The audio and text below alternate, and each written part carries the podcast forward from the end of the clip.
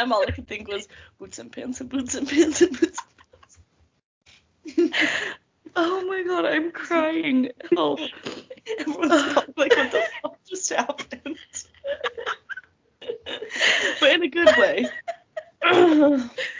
Oh god, we got intro music. Can we make it?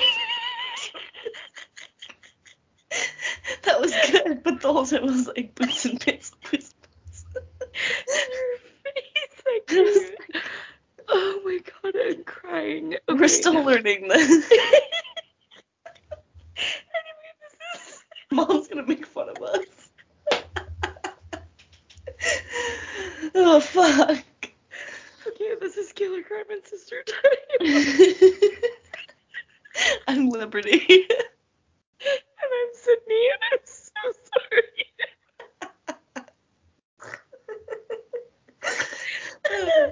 Oh Get god. this shit together during that.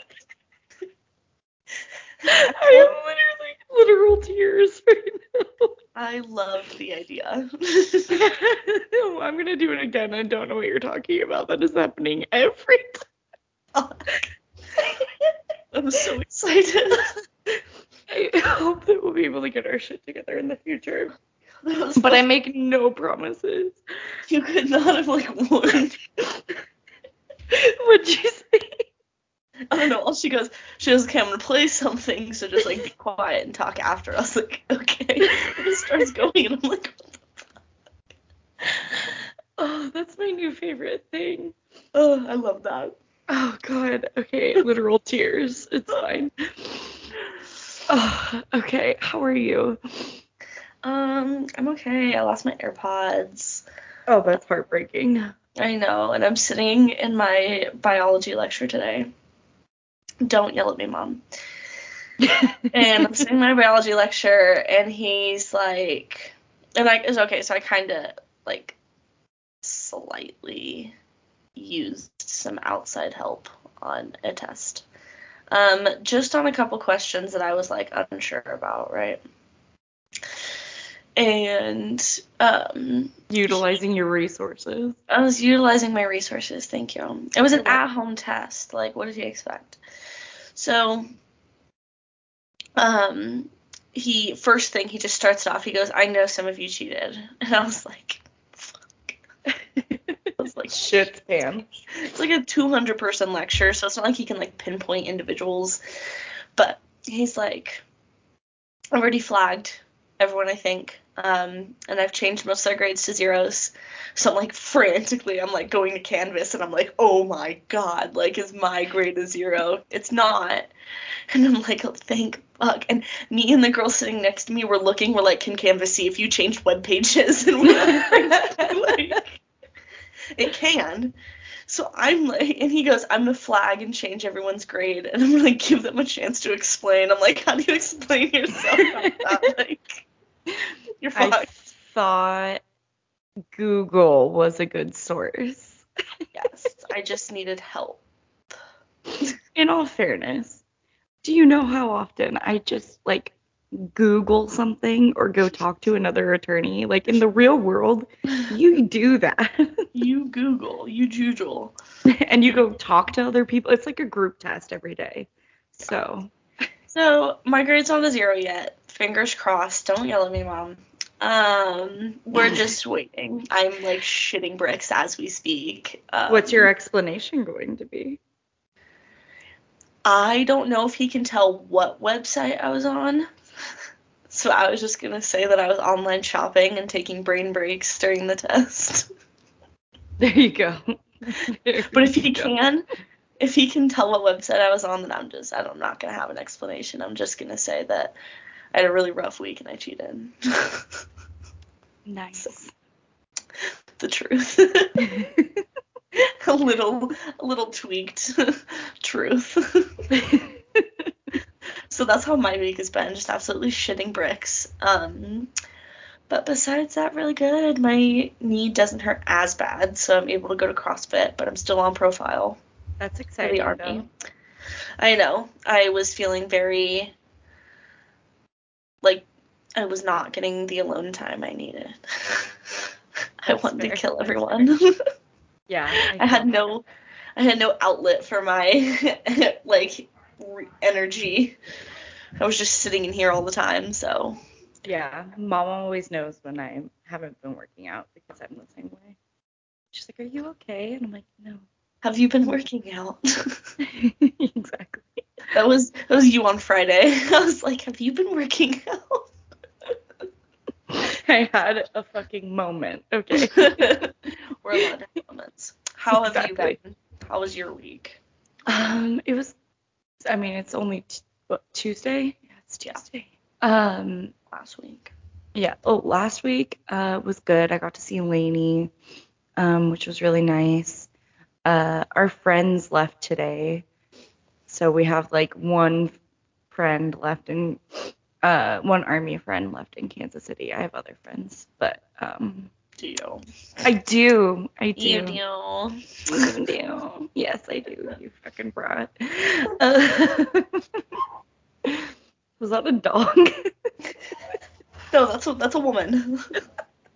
I don't know. I walk up the stairs today, and our fucking 15 year old house dog's just roaming the halls. I was like, I didn't know you could get up the stairs, bro.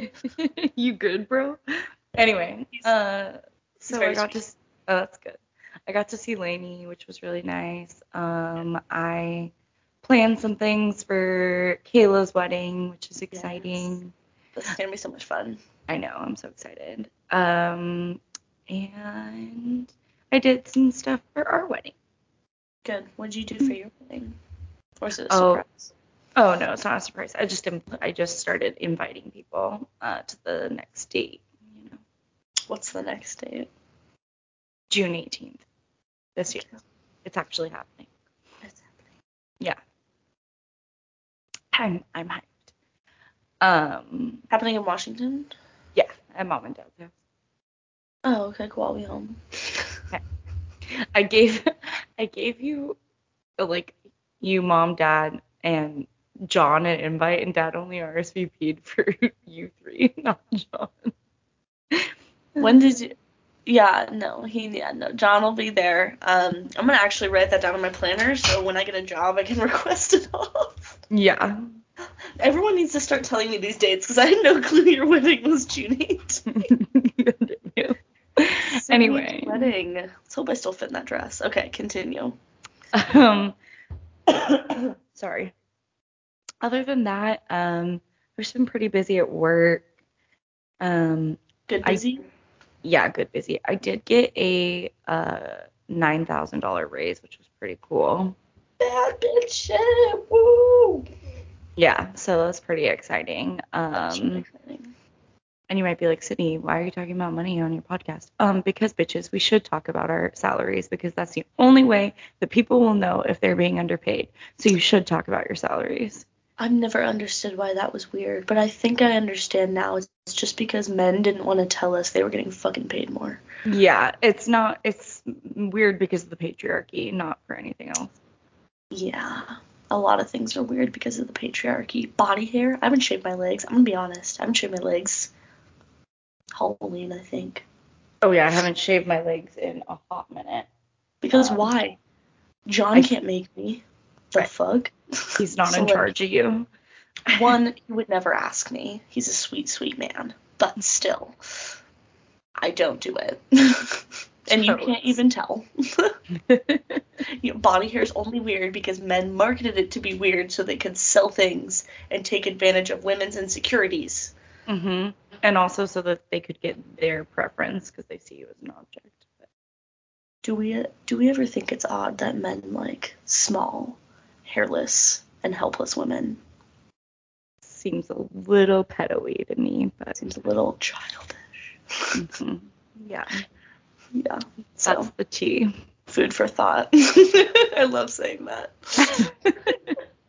Okay, let's get started. We have things to do, people to see. Have an emergency meeting. oh, good. In an hour, right? yeah, I love emergency meetings because I know it's never about me. Because all I do is work out. I go to John's and I So you're like spilled the tea. I'm like, I'm so excited to hear what you fuckers are doing. I want to know what you did wrong. exactly. Okay. Do you want to start this week? Because I feel like I always start, so I feel like it's your time to shine. yeah, I'll start. I'm so excited. Okay, so this week we did celebrity murders. Um, and I did the murder of Rebecca Schaeffer. I recognize the name. I don't recognize the crime. Yeah, and I mean honestly, I've heard it on podcasts, but I've never actually seen any of like her her work. That was really loud. Fuck, man. I thought I like turned my head away, like I backed up and. Your mic picked that up anyway. God fucking damn it. Sorry, guys. Continue. Okay. Um, so Rebecca Lucille Schaeffer was born November 6th of 1967 to a Jewish family in Eugene, Oregon. Oh. Yeah. close.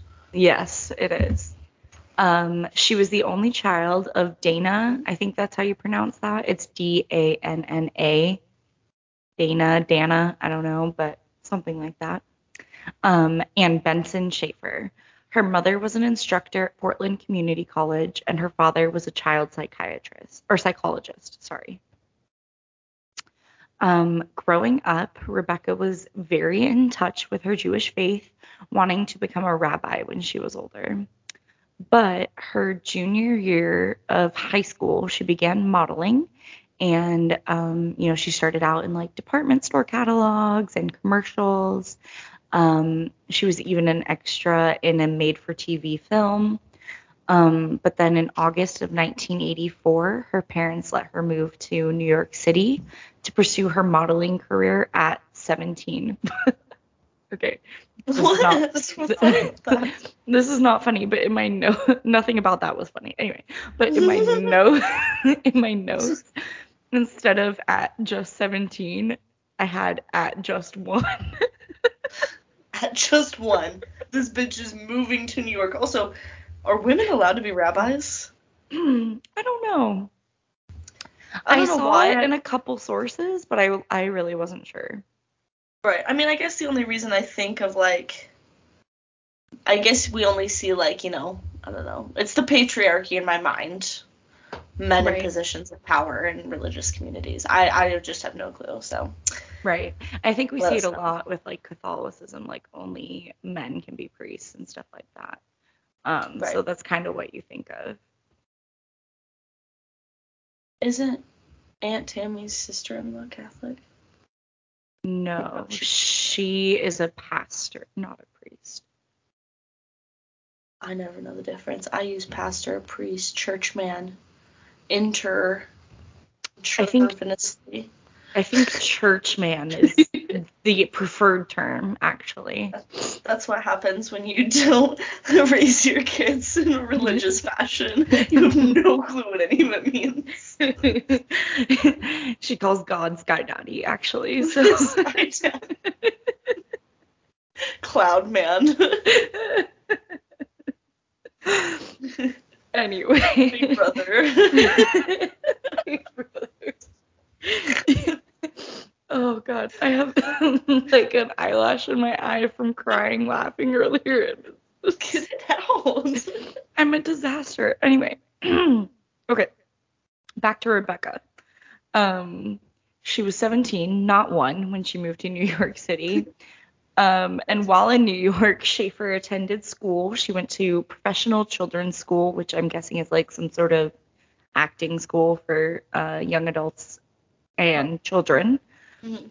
Um, she also had some smaller acting roles, specifically a role in a soap opera, Guiding Light. Um, later that same year, she was offered a role as Annie Barnes in ABC's One Life to Live, which is also a soap opera. Mhm. Um, her role lasted for six months. While taking on these acting roles, Sorry, I'm trying to be quiet with my paper. I'm sorry. I apologize. a mess. Um, anyway, while taking on these acting roles, Schaeffer was still pursuing modeling. However, she was only 5'7 and considered too short for high fashion, and therefore really struggled in the modeling field. Five seven short. For like runway models, I guess. I don't know. I Are feel like you like- have to be. we're- would not be models. Fuck you too. We're short. We are five three. I was just saying, like, are we like super fucking short then? Because I've always not, I've never felt like that short. I've never felt that short either. I felt pretty average, but I guess unless you're like five eight, five nine, you are short to be a runway wa- model. Average for women in America is like five five, five six. Oh, so I am short. Yes. Okay. Lamina's short. I hope she listens. she is short. She's like 4'11. She's Yeah. She's not tall.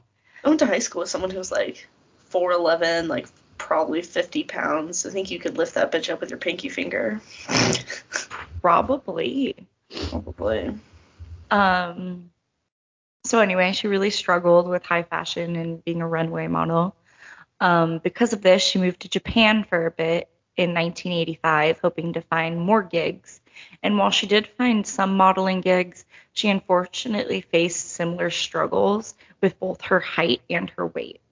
Um, so in Japan, she was too tall, and also um, they thought she was too large. Even though you can go look at pictures of her, she is not a large human. So Right, but also in Japan, isn't like a size small here, like an XL there or some shit? yeah, it is. Um, but you know, that's she's she got some gigs there, uh, but she just struggled a bit more. 100%. With these struggles, um, to break into modeling, she moved back to New York to further her acting career. Um, and in 1986, Schaeffer was offered a small role in Radio Days, which was a Woody, Woody Allen comedy. Ooh. Yeah, but her performance was largely edited out, unfortunately. And now, if you were to go watch the film, sorry, I had a hiccup. Um, now, now, if you were to go watch the film, only a small scene with her character would actually remain. Um, and it's just like she's in it, but she doesn't really have like, you know, a large part in the scene at all. Right. Um, despite these struggles, Rebecca continued to take on some modeling roles while working as a waitress. One of these modeling roles was actually uh, the cover of 17 magazine, so a pretty big, you know, spot to have. Right. And Schaeffer then, after getting on the cover of the mag on 17 magazine, uh, attention was brought to her by the producers of a new comedy, My Sister Sam. Schaeffer received the role of Patricia, aka Patty Russell, who had to move to, from Oregon to California to live with her sister Samantha after their parents passed away. What, like, time in history are we at at the moment? 1986. Good stuff. Okay. I was like, Yeah. I've never heard of any of these things. So I was like, is this like, where are we in history? And again, um, Rebecca was really kickstarting her career right around this time that she got the role in My Sister Sam. Right. So uh, she doesn't get into anything bigger until a little bit later. Right. But back to My Sister Sam, the show originally had amazing ratings, uh, but it started to fall around halfway through the second season, and the show was canceled in April of 1988 after just 44 episodes. After the show, Schaeffer continued to pick up roles. She took on roles in scenes from The Class Struggle in Beverly Hills, The End of Innocence, and a TV film. I don't know what I was typing there. it says film done. I don't know what that means. yes. Anyway, a TV film Out of Time. On top of these roles, she also was a spokesperson for Thursday's Child, which was a charity for at risk teens.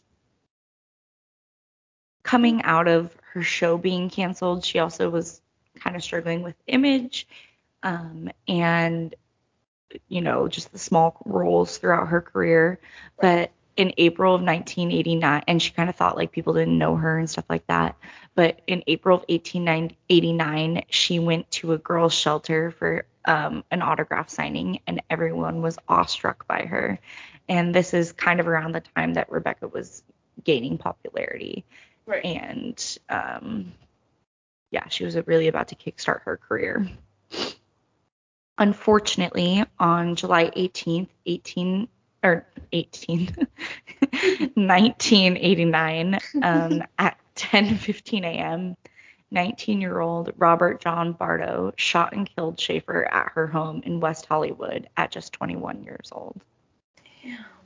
Yeah, she was young. Like she had lived such a life. Like she had so many roles and traveled the world. Right. And- She's gone so much farther. Yeah, it's really tough. At the time of Rebecca's murder, Bardo had been stalking her for three years. Oh shit. Yeah. She had been yeah, she had been receiving letters and like teddy bears and stuff in the mail. And I was reading an e news article, and one of, I think it was the producers on the show, My Sister Sam, Mhm.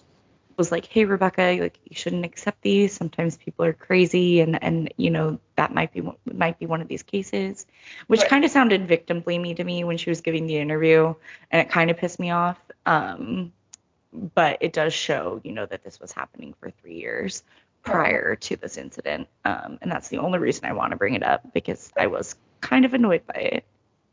A hundred percent. That makes sense. Yeah, it's definitely. But at the same time, you know, like they. I mean, like you know, they do take that. Like, I mean, I guess at the same time, though, if you're a stalker, there's cases of stalkers that are like one eye contact and like Yeah, we think like they were in love, like they think you're in love or something. So yeah. And I'll kinda- Yeah, and I'll kind of get to it a little later too, but it it was just like, oh well, if she had ignored these, it, it kind of gave me the vibe of like, oh, if she had ignored these presents, this wouldn't have happened to her. But no, because he was unstable and he had issues and was he was obsessed with her. What was that?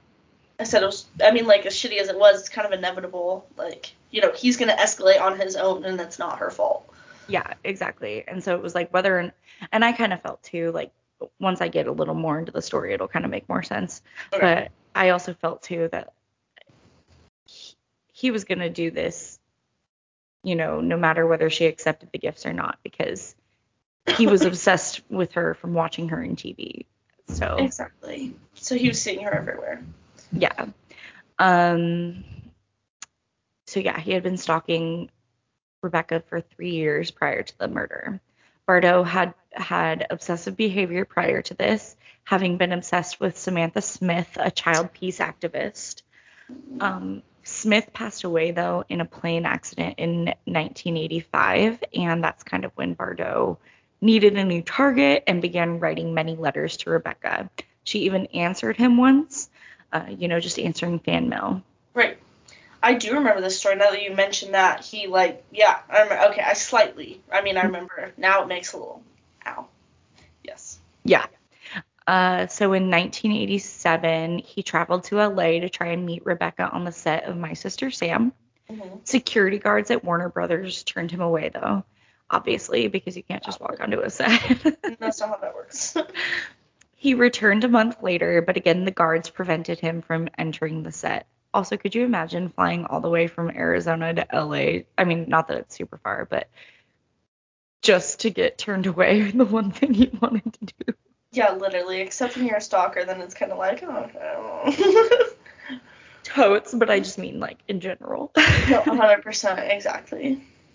So a month later, they turn him away and prevent him from actually entering the set. After these two failed attempts, he returned to Arizona and lost some of his obsession with Rebecca as he focused on Debbie Gibson, Madonna, and Tiffany Darwish. Ooh, Yeah. wide array of people. I know. Quite random. But this all changed when Bardo watched Schaeffer in scenes from the class struggle in Beverly Hills because Schaeffer in one scene appears in bed with another character. Uh-huh. This enraged Bardo and he decided that Rebecca needed to be punished because she had become another Hollywood whore. Of course it did. He has also, yeah, I know. He has also stated that she was supposed to save herself for him. They had, you know, this special relationship and and she wasn't supposed to do that and she betrayed him. Basically, he's he is just not stable and seeing her like literally he fell in love with her on My Sister Sam. Right, and then just watching her and then seeing her in a movie where she's acting and not doing anything That's what makes him feel betrayed. Yeah. So, you know, the letter that's why the letter thing and the teddy bear thing pissed me off because it was like no, he was going to do this no matter what. This is going to happen. Yeah. The stalking at least. Exactly. Yeah. Um so he needed to find a way to punish her. Bardo ended up ended up learning that um after Theresa Saldana was stalked and stabbed by her stalker, hmm she ended up surviving, just so we know. But he learned from that incident that her stalker used a private investigator to get her address. And basically, all this PI had to do was request the records from the DMV for a dollar. Oh yes. Oh my gosh. Yes, I remember this. Oh fuck. Yeah. That's super fucked. Yeah. So after getting Rebecca's address from the DMV and his PI, Bardo traveled to Los Angeles for the third and final time. He walked around Rebecca's neighborhood asking neighbors if she really lived there to ensure he was in the right place. Right. Once he was sure, he rang her doorbell. Rebecca was preparing for an audition for The Godfather Part 3 and was expecting a script to be delivered that day. And I only I only saw this in one article, but it mentioned that you know the little intercom buzzer that you can like buzz down and see who's there. Mhm. It mentioned that that was broken, so she couldn't just buzz down and see who was there. Okay. So, because she was expecting the script for her audition later that day, she answered the door. He showed her a letter and autograph that she had sent him in the past. Mhm. She she told him, you know, thank you so much, like so happy to see you. I am busy though. Please do not come back to my residence. Also to note, he showed up with a copy of Catcher in the Rye, which is the same book that Mark David Chapman had on him when he killed John Lennon. So there was kind of thoughts that he was trying to copy Right. that. So, um, anyway, they have this, you know, little conversation like, "Oh, thank you so much. I'm I'm really busy. I, I am auditioning tonight, so uh, if you could just, you know, not come back here, that'd be really great. Thank you though for being a fan." And then um, he leaves. One source said that he asked her for an autograph as well, uh, but I, I only saw it one place, so I'm not sure. And it also kind of sounds like he had one already, so Right. Exactly. So why would he need another? yeah. So then Bardo leaves and he went to a diner where he had breakfast, but unfortunately returned to her apartment an hour later after he was done eating. When Rebecca answered the door, she was angry now. She was like, Hey, I told you not to come back. What are you doing here? Right. In later interviews, he says that this pissed him off. He was like, Oh, like, why would you be so rude to a fan? Because you're creepy. That's why. Weird. Because women aren't entitled. Like you aren't entitled to women's attention. You aren't, yeah, you are not entitled to this woman's attention that you've seen on TV and who wrote you one letter because you were a fan. She didn't owe you that letter. She's just doing her job. Literally. Like you're not entitled to her time. No. So when Rebecca answered the door, she was angry, like I said. Bardo then pulled out a handgun and shot her point blank in the chest in the doorway of her home. Ugh. Rebecca fell backwards into her doorway and asked Bardo repeatedly why, which just like breaks my Really heart. sad. Right. Yeah. Rebecca had been fa- had been Jesus, I can't read. Um, Rebecca had been raced to Si- Sinai Medical Center, but was pronounced dead 30 minutes after arrival. Rebecca is buried at Ahavai Sholom Cemetery in Portland, Oregon. Oh. Yeah, because she's from Eugene. Right. Yeah. Um. So after the crime.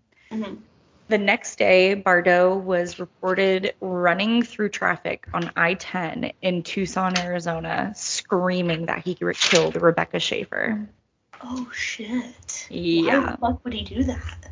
Um, so apparently his goal had been to be hit and killed by a car.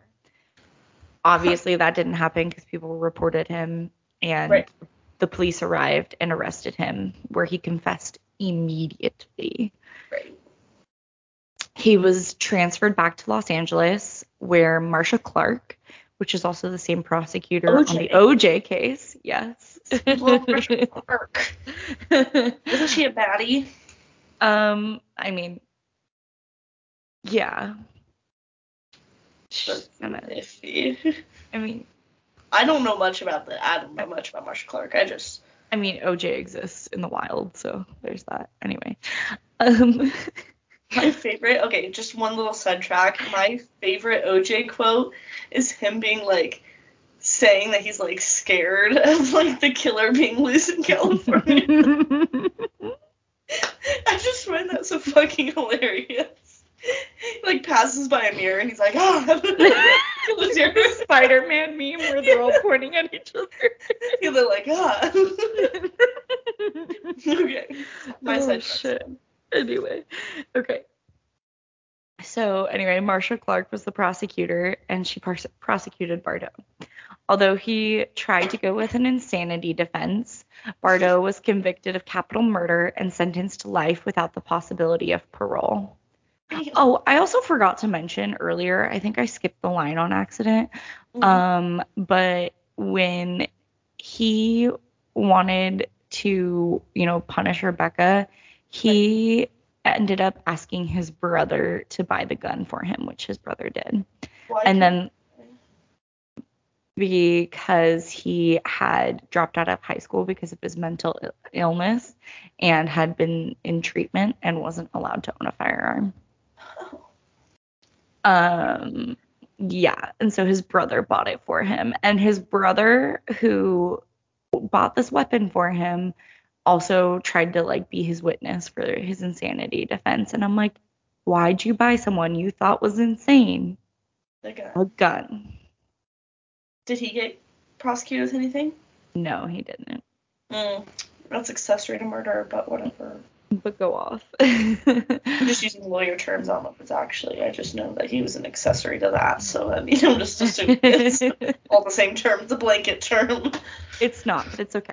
Um, so anyway, this insanity defense, basically the jury and the judge say get fucked, and they don't allow that to happen. Get- get. Um, Bardo was convicted of capital murder and sentenced to life without the possibility of parole. Like I said, in 2007, he was stabbed 11 times at Mule Creek State Prison by a fellow inmate. Also, I thought it was, I think it's funny when they call someone who like assaults someone else a fellow inmate because it se- makes it seem like friendly when like, like like besties. like 110% it is not, but it's, It's a fellow stabbing. um, he survived, but he obviously had severe injuries. He is currently incarcerated in Avenal State Prison in Central California. Rebecca's killing was obviously tragic, but it did impact federal and state law. Um, the law impact the murder impacted the way the law looked at the release of personal information through the DMV. Um, it created the Driver's P- Privacy Protection Act, and it prevents the DMV from releasing addresses because fucking obviously, just shitty that someone had to like die because of it. yeah, because you wanted to give away people's addresses for a fucking dollar, like gross. Well, didn't Anyway. addresses used to be in like phone books and shit? Yeah, and that's also problematic. So, as someone who works with victims of crime and like helps survivors of assault and stalking, I think it's disgusting that we ever were like, let's give everybody your address in this book that we mail to them without them asking. Like, whatever. I, um, anyway, anti stalking laws were also enacted for the first time ever in any state after Lovely. Schaeffer's death. Yeah. Because Yeah, you know that's so- not the first stalking case. No. So in 1990, California enacted the first stalking laws. As of 2019, all 50 states have these anti-stalking laws in place. Sister So. Yes. Um, so it's really unfortunate, you know, that it took the horrendous murder and, um, you know, all the pain and suffering that her family went through and friends and her boyfriend all went through. Um, but at least, you know, the state and the government learned from that and were able to implement future safeguards for others. 100%. Yeah. Um, I would like to say my sources were Wikipedia, IMDb, a good housekeeping article, and an e online article. My sources, before I forget, are Britannica, the encyclopedia, and Time magazine. The website, of course, because who the fuck has paper magazines? Um, also, magazines cost like almost ten fucking dollars. Magazines are expensive. And I'm I like, do people go- keep magazines? Right, like I went to go buy one because I was like, you know, I'm kind of in the mood for a magazine. Like I don't know who the fuck is, but I am right now. Ten dollars. I was like, fuck that. I will things Google it for free. Thank you Yeah. very much. I could I get like, two I coffees for ten dollars. Yeah, two coffees. You can buy a lot of things with ten dollars. Period. Period. I was gonna say something, but it's illegal, so I'm not going to. we can talk about it later. Yes. I'm not Also, trying okay, to this- incriminate myself. So I chose to do um, Sharon Tate, and this I am reading a book about the Manson family. yes, which I'm like I really want to read that after you, so I need you to send it my way. You'll be here in a few months. You can read it. Yeah, I'll read it then. Um, but I I know I'm really curious. I was really curious about it, and there's a lot of details. So I really wanted to focus more on like like I didn't like I didn't really feel like a besides like the theories about why they did it. I didn't really feel like the whole backstory was like super like necessary to it. So I didn't go super deep into her backstory. Um, I did get the details though that she was born um, January 24th, 1943 in Dallas, Texas. So, and then tragically died August 8th of 1969. Are you sure? 'Cause I you don't wrote seem sure. I wrote it down. I wrote it down. I don't believe her. It's 1969. Let me just double check. I have 1969. I was correct. Okay, so I kind of I have a lot of details on like like why I like theories about why they did it. Mm-hmm. So this kind of just like jumps like straight into like the murder. Um, so on the night of August like 8th to 9th, so like early morning, late night, um, in 1969 in LA, Sharon Tate and four others were murdered by followers of Charles Manson. Um, she is best known for her uh, role in the movie Valley of the Dolls, which came out in 1967. And she was married to Roman Polanski. Did I pronounce Mhm. that? Polanski? Yeah. And at the time of the murder, she was eight and a half months pregnant, which is even fucking worse. Um, I never saw, but do you know by chance? Because I just forgot to look at this detail. Did they get charged for like six murders then? Was it because of the fetus, because it was eight and a half months along? Like, they did not. No. okay, well, yeah, I was wondering. Um, Yeah. So, summer of '69, Polanski. It was also five people were murdered. Well, Sharon Tate. I have their names. It said Sharon Tate and four others. Yeah, so so Sharon five Tate. people. Right.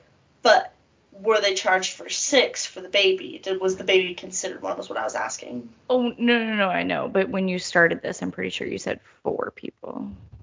No, Sharon Tate and four others. Oh okay. Anyway, Yes. Yes. I just didn't Uh, want to leave out one of them because No, 100%. I don't want to leave out them anyone either. Um, so in the summer of '69, Polanski and um, Sharon they're renting this house, one zero zero five zero Cielo Drive, in an exclusive neighborhood of LA called Benedict Canyon. So Canyon, so very bougie. Um, they're renting this place.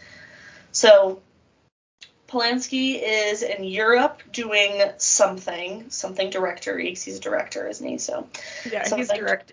He's directing a movie in Europe. Yeah. yes, the, all the websites just said he was in Europe um, doing his job. So I was like, he's doing director shit, um, directing something. Look at you. Context clues. Yes, exactly. Speaking of movies, I need the Hulu login. you have to they added my favorite movie on Hulu, and I need it. text my husband and ask him for it. Okay, deal. I also need to text him because I'm doing a presentation on Fort Leavenworth because that's the only fort that came to mind. So I was like, Panic. I was like, Fort Leavenworth. I'll just ask Will all the things. so Polanski's in Europe, um, and there is some people with Sharon at the house. So his friend, I can't pronounce this last name, Frylowski, Fridowski, Isn't it Frykowski or something? Frykowski. It's something. Here, I'm gonna Google it and help you with pronunciations. I can't. I can't even pronounce the first name. Wolijek. See, here's the issue. I read all of these. I don't actually have to say them out loud. Right. So, okay. so that's the issue here. Um, One second. Yeah. Woj. I don't know how to pronounce that. Anyway, it's it is Frykowski. I know his last name. Okay, so Frykowski is his last name. It's his friend. Um, so who's there with her at the house is um, Frykowski. Frykowski's. I'm not even saying his first name. Wojciech. I'm sorry, I'm butchering it. This is just he's rolling in his grave. Um, and Frankowski's girlfriend is also there. Coffee Abigail. heiress. Yeah. Huh? What? Yeah, I was I was gonna say yeah. Anyway, go for it. Yeah, the coffee heiress Abigail Folger, which Mhm. I was like, whoa, I did not know that. Um, they were also staying with Tate, so that's three of them. And then Tate also had a friend over. The friend, I mean, I know the name, but one second.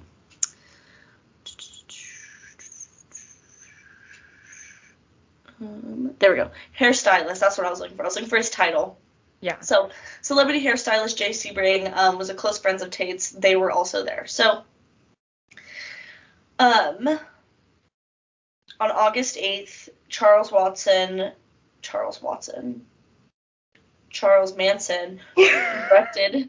No, the person who was driving's name is Charles Watson. Okay. So, on August 8th, Charles Manson ordered his followers, even though he still he claimed until he died that he never ordered his followers to do this, but um, he did order his followers. Um, I roll. Yes, to drive to this house and um, to drive to the house with other cult members and kill everyone in quotes as gruesomely as you can. So Charles Watson was the driver. So I'm not crazy. They're both named Charles. I know. Uh, I just haven't gotten there in the book, but the the women who were there kept saying Charlie was there, and so the cops got really confused and they thought it was Charles Manson, but really it wasn't. Right, exactly. Um, so Manson was familiar with the house because he'd been in it with his ex music producer at the time, Terry Melcher. I can't pronounce things. So he's with Terry Melcher, uh, or was with Terry Melcher, but he did disliked Terry Melcher strongly because Terry Melcher was like, "No, I'm not giving you a recording contract." Your music Because- sucks. yeah, your music sucks, and Terry Melker got really weird vibes, and then later we find out that his he wanted music to inspire a race war, like crazy stuff, like and it was inspired off a Beatle- Beatles album, like shit was just crazy, so it was just a no go. Terry Melcher was like, "Fuck you." Um. So Watson drove with Susan Atkins, Patricia Krenwinkel, my handwriting's terrible, and Linda Casbian. Um, so he takes those guys and they arrive around midnight to um, Alex parents, they see him first, and he is visiting the caretaker of the estate in the guest house, and he's visiting him. Um, they see him in the driveway, and they shoot Alex. Um, he does die, and then wait, he dies, right? Yes. Yeah, he dies. He's the fifth one. That's why I didn't want. I wanted to make sure you didn't leave him out because he's not famous like everyone else. But exactly, I was like, right, because I was like, wait, of the original five. There we go. Yes. Yeah. So he does die. Um, and then they break into the main house and they leave um, someone at the gate as lookout. I'm pretty sure it's Watson, but nothing. I think is at the driver. Caspian. They had Caspian stay at the gate, so they had um, Linda Caspian stay at the gate. So Linda's at the gate, and the rest of them um, go into the house and they break in and they end up tying everyone together by um, using rope and like tying them together like their necks together is what this article describes. So they're linked by ropes tied around their necks and um, the first thing that the articles were telling me was that Sebring was shot and stabbed to death first. Um, that's how really they described it. And Frykowski, Frykowski and the coffee heiress Folger um, they were able to free themselves and get out of the house and run, but they were chased down by Krenwinkel. Um, so they were chased down by Patricia Krenwinkel and Charles Watson, who, yeah, they just chased them out of the house um, and did eventually kill both of them. On the lawn. On ooh, on the lawn. It did not give me specifics. That's fucking terrible. Yeah. Um. Uh. So they do Oh, details about Sharon's in here. So free themselves. I'm to be quiet with the paper on the microphone.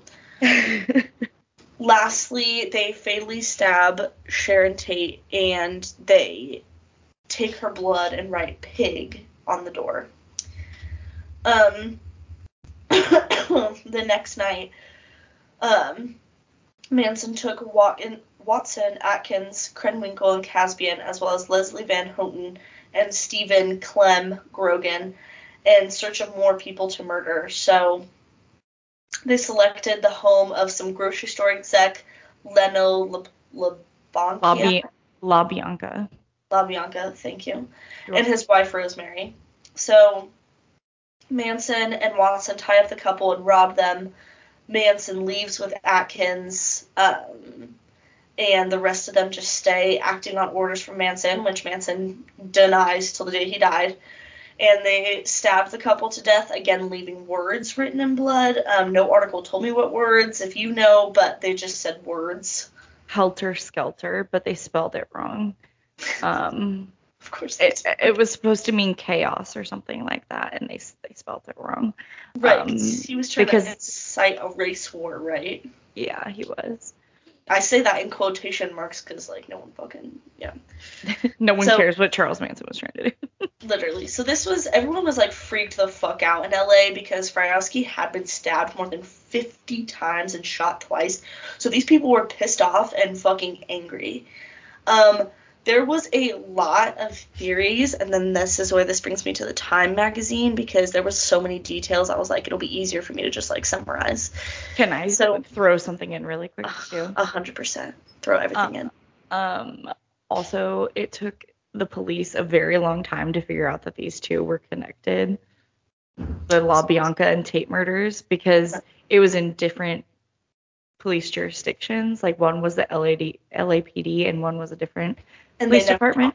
And right. they didn't want and there was like a pride thing. Like they didn't want to tell other cops that they needed help. So it took them fucking forever to figure well, out that the two were connected. Right, and that's a really big like serial killer tip too, is to like kill in different jurisdictions because counties and especially like states, like is the bigger up you go, the less likely they are to fucking talk. Mm-hmm. So like you know, that that's pretty crazy too. So like every like a serial killer like interviews and stuff like they have like said like that's their tips and stuff. Um, because didn't like like Ted Bundy he killed everywhere and that took them forever to connect those because it was in like you know it was in Utah and then it was in Washington and like it was just all over the place. Yep, exactly. So, oh gosh, there's like multiple theories of like how this went. Um, Manson maintains until he died, I didn't, in quotes, I didn't have nothing to do with killing those people. They knew I didn't have anything to do with it. How would they know that? Right. How would they know that? Nobody's Um, gonna know that. Literally. And which call it? Everyone's like, there's an underlying story to this. So the story, as Day tells it, I think Day wrote a book about this. I don't know who Day is. It's just saying his last name. It probably says in the beginning of the article, but I'm not scrolling up that far. Um, Charles Tex Watson, who was the driver, was also a drug dealer in LA, and he lived at the ranch, which was like their base, the Spahn Ranch, S P A H N, Mhm. with Manson and his followers. Um, apparently, Watson stole money from another drug dealer, Crowe, Ber- Bernard Crowe. I don't know why I can't read names today. Like, you should would- actually this. Yeah, I would also like to say that they have the dumbest fucking nicknames. Like, Literally. Like, the, and then like, yeah, and then like Charles Manson gives like his like girls new names like fucking Squeaky and shit. Like, oh god, so stupid. Ew. Fucking gross. I'm gonna make fun of them for being stupid because they are. Um, they were all. I will say that they were all found guilty, and they were given like opportunity for parole, but all their requests kept getting denied, and I don't think they've ever been accepted ever. Um, literally every single one just keeps getting denied, denied, denied. That's what every article has told me. So they're never getting out. I know Charles Manson. He died in 2017. Um, but Sharon Tate, more specifically, she was buried in the Holy Cross Catholic Cemetery in Culver City, California. Um, and they were all found guilty in 1971, so two years after the initial murder. But here's some theories as to why they did it, because I was like, why the fuck? Like, why Sharon Tate? Like, why this house? So, Crowe calls the ranch. He's looking for Watson. He's like, she stole my fucking money. Um, Charles Manson was put on the line, and Crowe threatened to come kill everyone until he got his money back. So Crowe's like, fuck you, I'm coming. Charles Manson's like, whoa. The threat led Manson to go to Crowe's Hollywood apartment, and the two men fought, and Manson shot Crowe in the stomach and thought he killed him. He did not. Crowe's still alive. Um, apparently, this was like a turning point in everything, and everyone was scared shitless of an outsider's retaliation. So like Manson's like, what is gonna happen? Like someone's gonna come after me. So Manson warned the ranch residents that the Black Panthers were gonna come after them because he was like Crowe belonged to them. He had no proof. He just thought they were. Just making shit up. Yes. So Manson's like, in quotes, now we gotta fend for ourselves because the Black Panthers are going to kill us. Um, The Black Panthers don't give a fuck about you, short, weird white boy. Yeah, literally, no one gives a fuck about you, dude. So Manson, he's he's worried about the Black Panthers taking revenge, and he's now like everyone in this group knows I murdered someone, so someone can rat me out. So the theory is is that he comes up with this strategy of saying if everyone's willing to commit these violent acts, we're bonded and no one can tell on me and no one can tell on you and then there's no proof that I was involved in the other murders and like no one can rat each other out cuz now we're all fucking killing people. That's one one strategy, I guess. Yeah, so after this, Manson invites this motorcycle gang known as the Straight Satans. Odd. Mhm. What about the Mhm. Satans? Um, to live on the ranch to enjoy the female company in exchange for protecting the rest of the group. So he prostituted his girls out to this Mhm. motorcycle gang for protection. Weird. And literally, I was reading like some of the like police interviews with some of the motorcycle gang members, and they Mhm. were like, it was really fucking like, because only a couple of them stayed, but like w- they were like, it was really fucking weird. Like they'd just come out of the forest naked and then just like leave again, and they were like, I don't. I, Oh my god. yeah. Um, that's fucking crazy. so, the straight Satans weren't the only ones invited. Um, they honor they I mean not honorably mentioned, but they like mention another man named Bobby. Bouswell. Bousway. um, Yeah, Bousway, and he's trying to um he well, was a wannabe biker and they met him through the Topanga Canyon music scene and he was like, I'm trying to impress the straight Satans. So they were like, We want drugs. He was like, I'll go find you some because I'm trying to impress you. Um a simp. Yeah, he got them some mescaline. I have no clue what that is. I could not tell you. So he purchased from his friend, a grad student at UCLA. Um, the Straight Satans are like, what the fuck did you give us? These drugs are shit. So Buswell is like, I'm trying to get my money back. Busole. Busole. Mm-hmm. Why confusing names? Why? He's like, yo, I'm trying to get my money back. So on July 5th, he goes back to his friend and they fight. They're both injured. Manson gets called and comes with reinforcements. He then slashes the grad student, Gary Hinman's, face with a Confederate sword and fled the scene, worried that Hinman would call the police. And Buswell, Buswell, Bu- Busole. Busole then stabs him to death on July 27th. So I'm not sure when this interaction. Oh, July 25th was the fight. He then stabs him to death on the 27th. So a couple days later. He tries to cover his tracks and wrote political piggy on a wall in blood, and then later told the police he'd seen the two men who killed Gary and was like they were black. Um, why? We have no clue. I love how they're just like writing gibberish on fucking walls and they're like, oh yeah, the black guy did it. Like, right. fuck? The black people did it. No, that's not how any of that works. Like, shut up. So, Mary Brunner, who was a former Manson um, family member, told LA uh, County Sheriff's Department in December of '69 that um, what's his face, Buswallowell, also drew a black cat paw on the wall to suggest that the Black Panthers had been responsible for the crime. Um, he tells the writer of the book that they're talking about in this article that I don't remember a lot of what happened immediately after I killed Gary. Um, he was, um, he has admitted, who has admitted, so he did admit to the murder, was tried twice and convicted the second time. How was he tried twice? I thought double jeopardy. Was not a Um, unless it was like a mistrial or something, in which case they could do it again. They must have because I was like, that's illegal. I thought. Yeah. Um, so he really did try to throw the police off and make it look like someone did it, but he did not do a good job. So he was arrested on August 6th outside the LA, um, outside LA. Manson worried that he was like, yo, he's arrested, he's gonna spill the fucking beans on what happened with Crowe. Um, Manson told Watson to figure out a way to keep things quiet. So he told, so Charlie told Charlie to keep things fucking quiet. Um, they were like, they hatched a plan to replicate this weird copycat crime scene somewhere else so the police would believe Bosololo story that Hinman's killer was still on the loose. Um, a spot was chosen on Cielo Drive, apparently one that Watson knew because he had gone to a party that Melcher threw there. On August 8th, Watson and three family members headed to the house. Um, they ended up killing everyone, sadly. Um, the gun that Manson used to shoot Crowe was the same gun that Watson used that night. Um, who ran into them after visit? So here's my question: What happened to the caretaker of the property? I don't see that anywhere in here. Yeah, so he was actually when they found the bodies. Uh-huh. Um, so the maid actually comes in the next morning and she sees the car parked in the driveway of uh, what's his face, um, Stephen Parent. Uh-huh. He- Um, she sees his car, but she doesn't see that he's dead inside of it. And she's like, oh, like Miss Tate must have had guests last night, and um, you know, like they stayed the night or something. Right.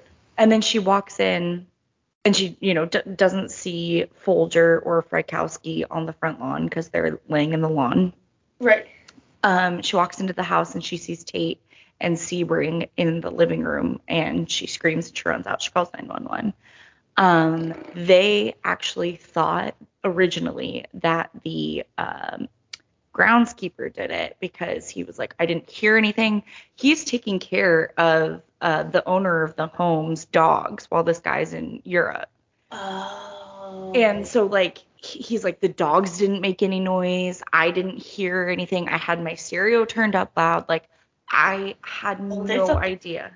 Wow. And he couldn't and from from the caretaker's cabin in the back, he couldn't Uh-huh. see anything up front.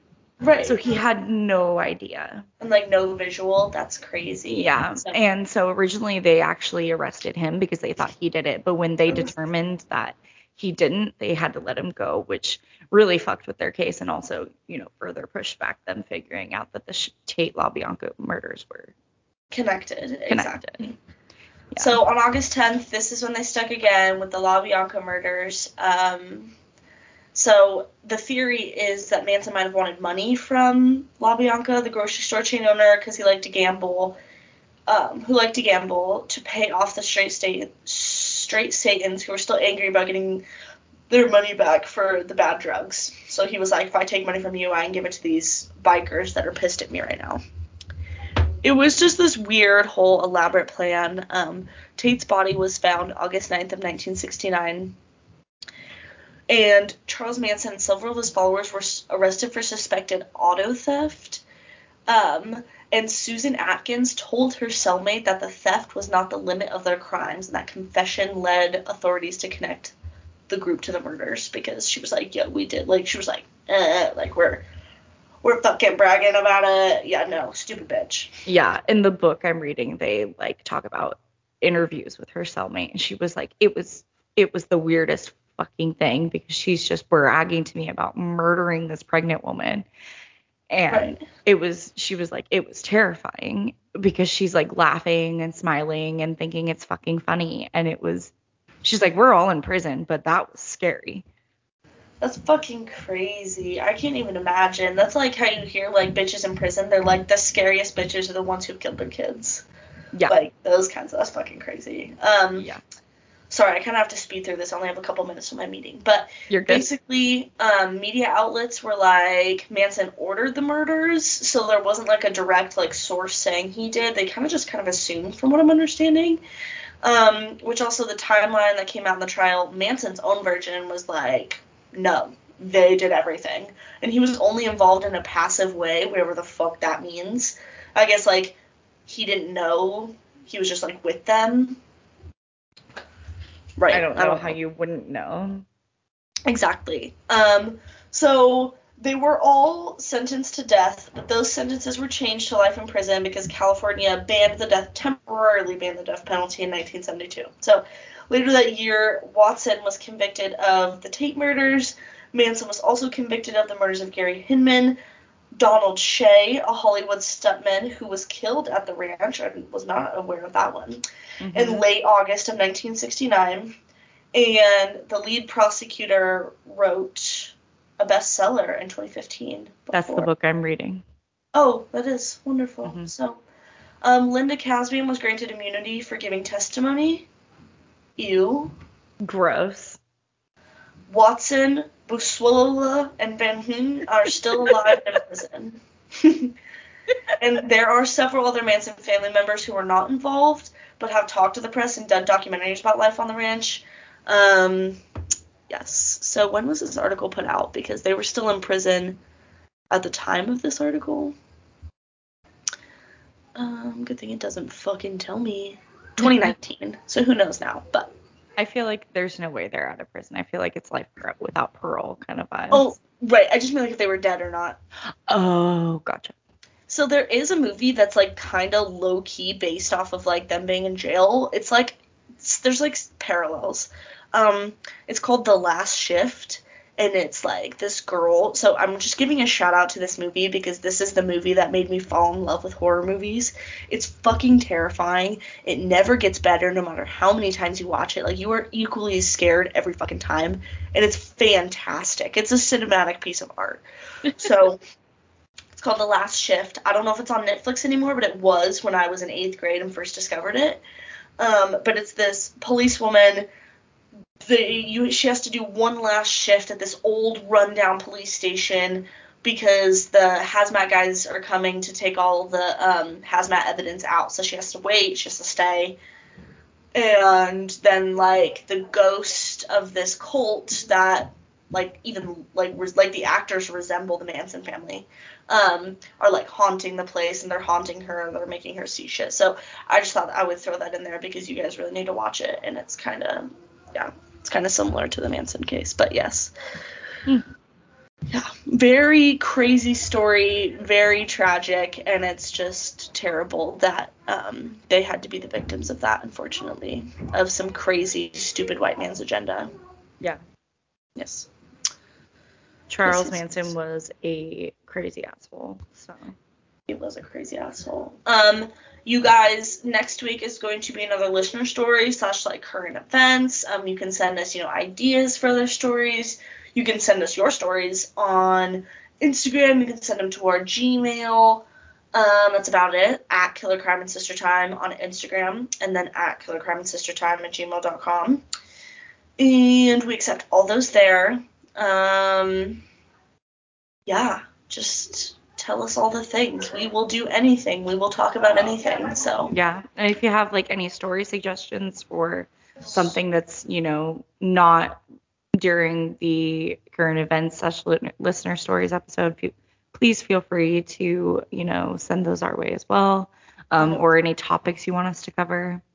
Um, I, me and Sydney came up with the idea of maybe doing like um, unsolved cases like once a month because I read somewhere on TikTok that a way that true crime podcasts can positively impact crime communities is by um, talking about unsolved cases and you know bringing awareness back to those cases. So we're gonna start doing those um, a little more frequently. So it'll be a little more frequent theme, and then we'll get some more fun. Fun. I'm sorry, that was a bad choice of words interesting themes going for the rest. But yes, thank you guys for listening. We appreciate it, and we appreciate you always keeping up with my late ass. So, Yes. And actually, this last time, though, was my fault. And then we were going to record on Sunday, and then Liv had a test. Anyway, I did have an in-person test. It was terrifying. she shit herself. Anyway, um, thank you guys for listening so, so much. We really Thank appreciate you. you. We do. Right. It's so much fun doing this. So I really It do appreciate. fun. Having an audience. Yes, me too. Okay, we will see you guys next week. See you next week. Bye. Bye.